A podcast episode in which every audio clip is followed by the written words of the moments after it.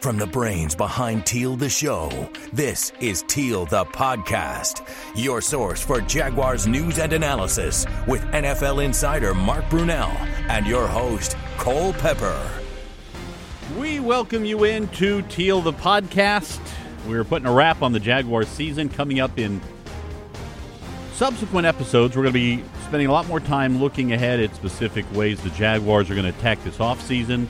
Coming up here on this edition, we have a lot to talk about, and we'll hear from Mark Brunell. We'll hear from Jeff Prosser from 1010XL and from Mike DiRocco of ESPN, who all joined us on our final edition of the Mark Brunell Show at Sneakers, Jacksonville Beach, uh, this past week. We did it on Wednesday and um, had sort of a season in review roundtable. We're going to bring that to you here. We popped through a list of available quarterbacks or quarterbacks who could be available this offseason. We know that Teddy Bridgewater, Tyrod Taylor, and Ryan Fitzpatrick are all going to be free agents. Uh, three more that could become available Nick Foles, Joe Flacco, maybe Ryan Tannehill. So we ask our panel, including Jeff Prosser and Mike DiRocco, what they think the Jaguars should and will do at the quarterback position this offseason. I, I don't like that list you just showed me. I, you know, if you're trying to be a contender, taking uh, guys that you know haven't done the job in other places doesn't suit me. Yeah, you have to draft your quarterback, right? I mean, for Right. the most part, if you go down the list of good teams in the league, you find teams that found their quarterback in the draft. And ironically, you know, you're thinking you want to get as high as you get when you're losing as a football team. This seems like a year where, uh, you know, maybe you could have got a quarterback at the right value between 15 and 25, and here they're sitting there at seven. And I think they're going to get stuck in a situation. Do we reach a little bit because of where we slotted and how badly we need a quarterback, or do you sit tight and try and get one later? We talked about uh, Jones there. You've got Dwayne Haskins at Ohio State, who could be uh, the first quarterback taken. Will Grier, uh, Drew Lock at Missouri. D Rock, any of these guys do it for you? Uh, I, the Jaguars do like Dwayne Haskins a lot. I know that definitively that they really do like that kid. Uh, I think they liked Herbert a little bit better, but he's obviously gone back to Oregon.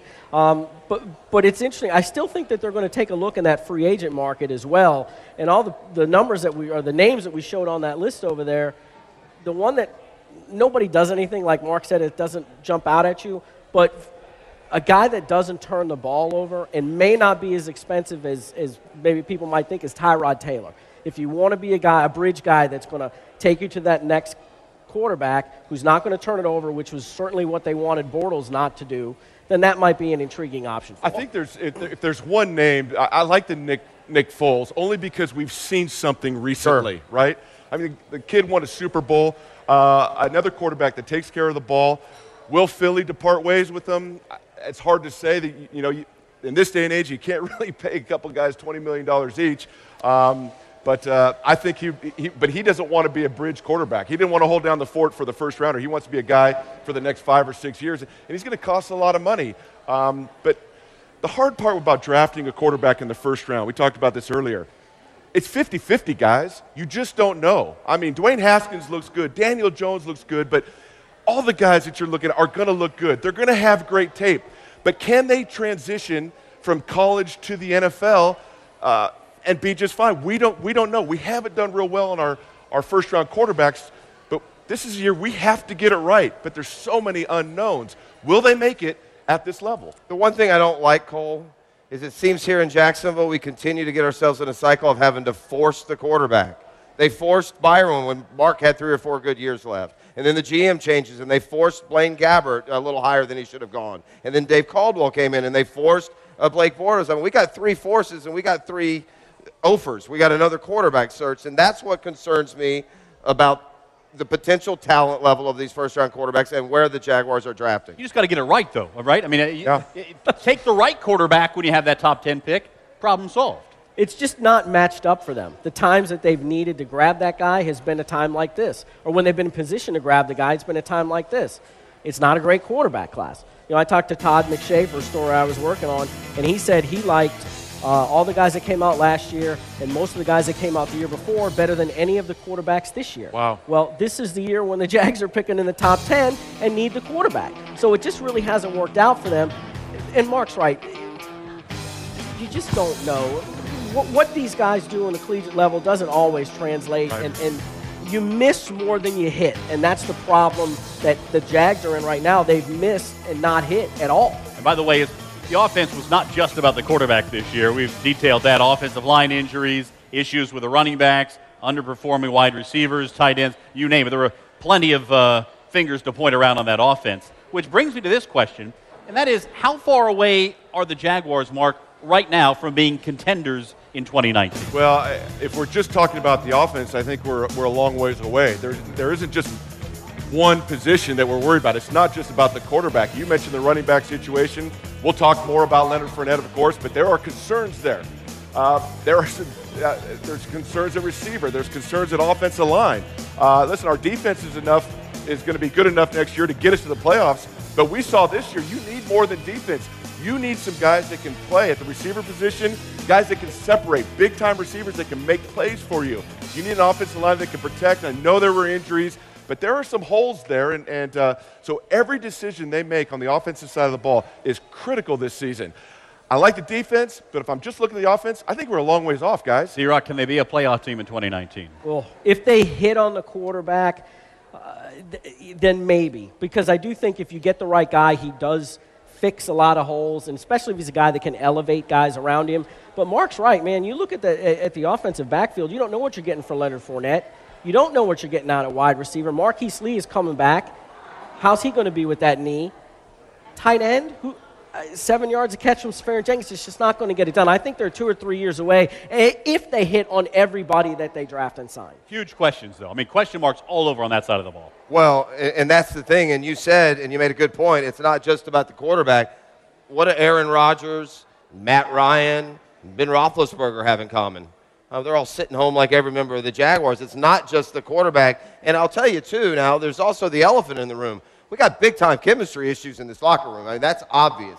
You have a head coach in a season finale press conference detailing changes that already with urgency he knows he needs to make. They have a decision with a running back who was going to be their bell cow for the next four years. Uh, they're not sure they even want him. So, uh, to the point of it not just being the quarterback almost makes it scarier because those other issues are far from settled. All right, let me play Little Ray of Sunshine. which, thank you, D Rock which I've often been accused of not being. I think that's what you went on Halloween too. This, yeah. It is every year. Yeah. Cam Robinson's coming back from an injury. Andrew Norwell should play better than he did last year. He's got that should. ability, right? Should. Again, I'm being Mr. Optimistic here. Uh, Brandon Linder solid as a center. If they can, you know, get figure out whoever's on the right side of that line, you've got maybe two positions you need to shore up.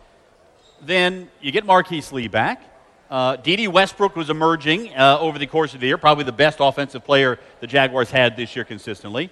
If Fournette's mind is right, or if Carlos Hyde feels like he's the guy, or, you know, listen, you can find a running back or two to be good enough to help get you through. As long as they hit on the quarterback, they've got some pieces. I, I, listen, you've got a top five defense three years in a row. I think they can be a playoff team next year. Don't I, now. I don't think they're going to be a 12 and four behemoth that we're all picking to go to the Super Bowl. The bit, listen, we talk all the way around. This is about Leonard Fournette at this point.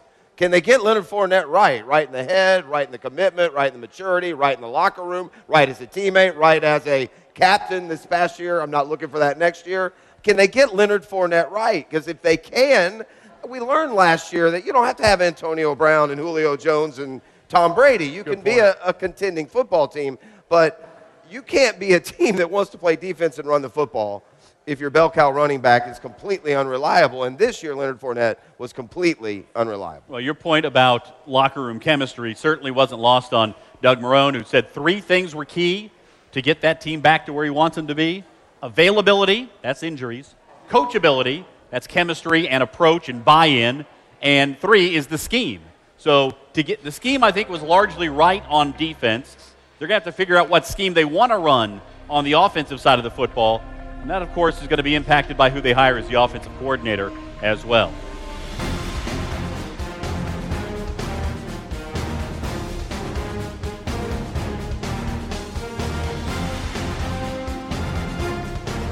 There is no doubt that the Jaguars are in a tough spot when it comes to the running back position. They never thought the two years after spending the fourth overall pick on the draft on Leonard Fournette that they would have these questions at that position, but they do. So, what to do with Fournette? Here's our conversation.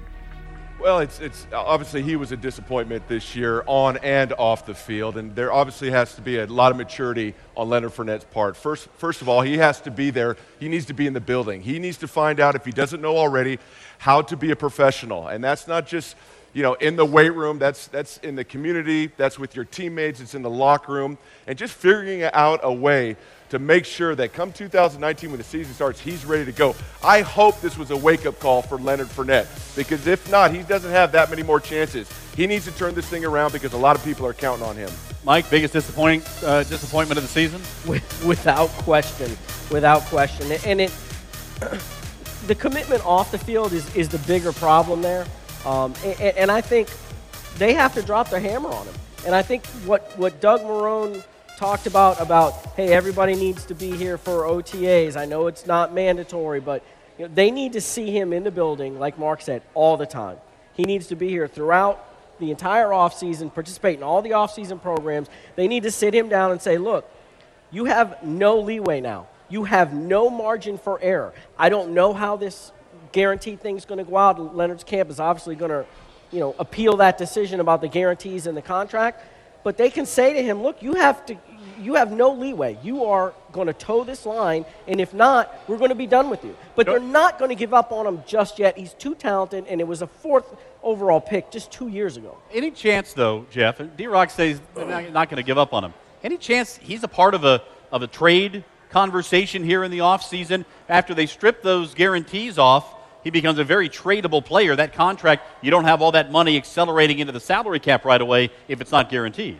Well, it's a big what if, isn't it? I mean, we're talking about this being a major part of your focal point next year, uh, and, it, and it's a big what if. I mean, is he Trent Richardson? Right? I mean, are you going to find a Huckleberry out there that's going to send you a first round pick to take him off your hands? Probably not. I'm stuck in the middle. I'm not sure. I, I don't know if it's as simple as you're going to toe this line. There are a lot of things that have gone on behind the scenes from a professionalism standpoint with Leonard Fournette. It's too easy, guys, to find a guy that can get you 900 yards rushing. They're all over the place. There are four quarterbacks in this league that ran for more yards than Leonard Fournette this year. So, you know, what if Leonard Fournette's best year in his career was his first year, and then what are we talking about this year next time? I'm sure there's a lot of soul searching going on down there. I've and from what I know and what I think, yeah, if there's a trade option out there, we give any kind of value, you bet it would be considered. I think it would. What would you give up if you're another team for Leonard Fournette, Mark? Uh, listen, I, I, might give up a third. That's probably it. And I think if that uh, becomes available, I think the Jaguars have to think about it. Um, and uh, listen, they're fed up. And, and these guys know better uh, than, than any of us. You guys are in the building quite a bit. So you understand full well that there are some serious frustrations. And it's one thing to be injured. I understand that. That happens. Uh, but missing treatments, uh, just not being available, not being a professional, not just, just simply not doing your job and behaving the way a professional football player for the Jacksonville Jaguars is supposed to. That is unacceptable. So, does he communicate to them? Those days are gone. Has he learned from this? I don't know. Time will tell, but, but he's on a short leash. When you talk about the way that the Jaguars talked about Fournette publicly, when Tom Coughlin comes out and calls you out with a statement, I mean, the guys who have been called out publicly in a statement by Tom Coughlin through the years are guys like R.J. Soward. I mean, this is not, it's not like somebody dropped a pass uh, or after the game he says, you know, uh, Tavian Banks showed a blatant disregard for the football. This is calling a guy out based on his behavior, his attitude, his approach that tells you a lot about where the Jaguars are with Fournette. Right. And that's my thinking in terms of if I'm another team, why do I want to bring that into my locker room? Even if I don't want to give up a fourth or fifth or sixth, I don't want to give up anything to bring that into my locker room. Because he's not good enough Correct. to give up he's, that he's much. Not, he's not good there, enough. There's always great players you're, you're willing to put up with more headache right. if they're really, really, really good. But that kind of headache, with that kind of production, it's just not worth it. Boy, some huge questions to be answered. I think one of the biggest ones that the Jaguars are going to have to tackle here very soon is who will be the new offensive coordinator and what kind of an offensive approach will he take.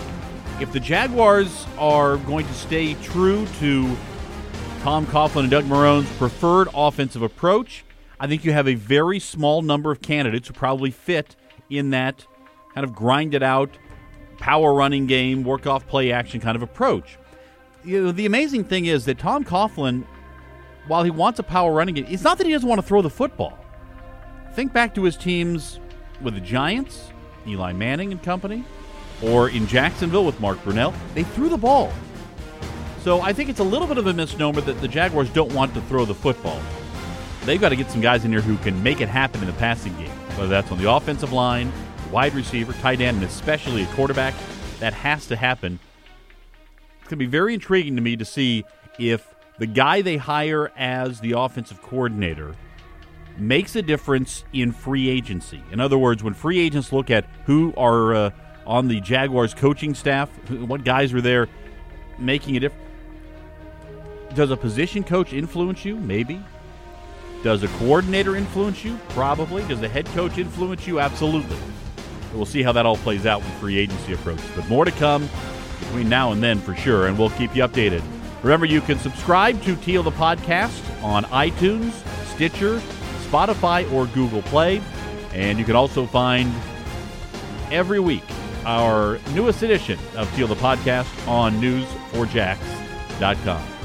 Thanks to ESPN's Mike DiRocco, 1010XL's Jeff Prosser, and Mark Brunell for joining us. And thank you for listening to Teal the Podcast.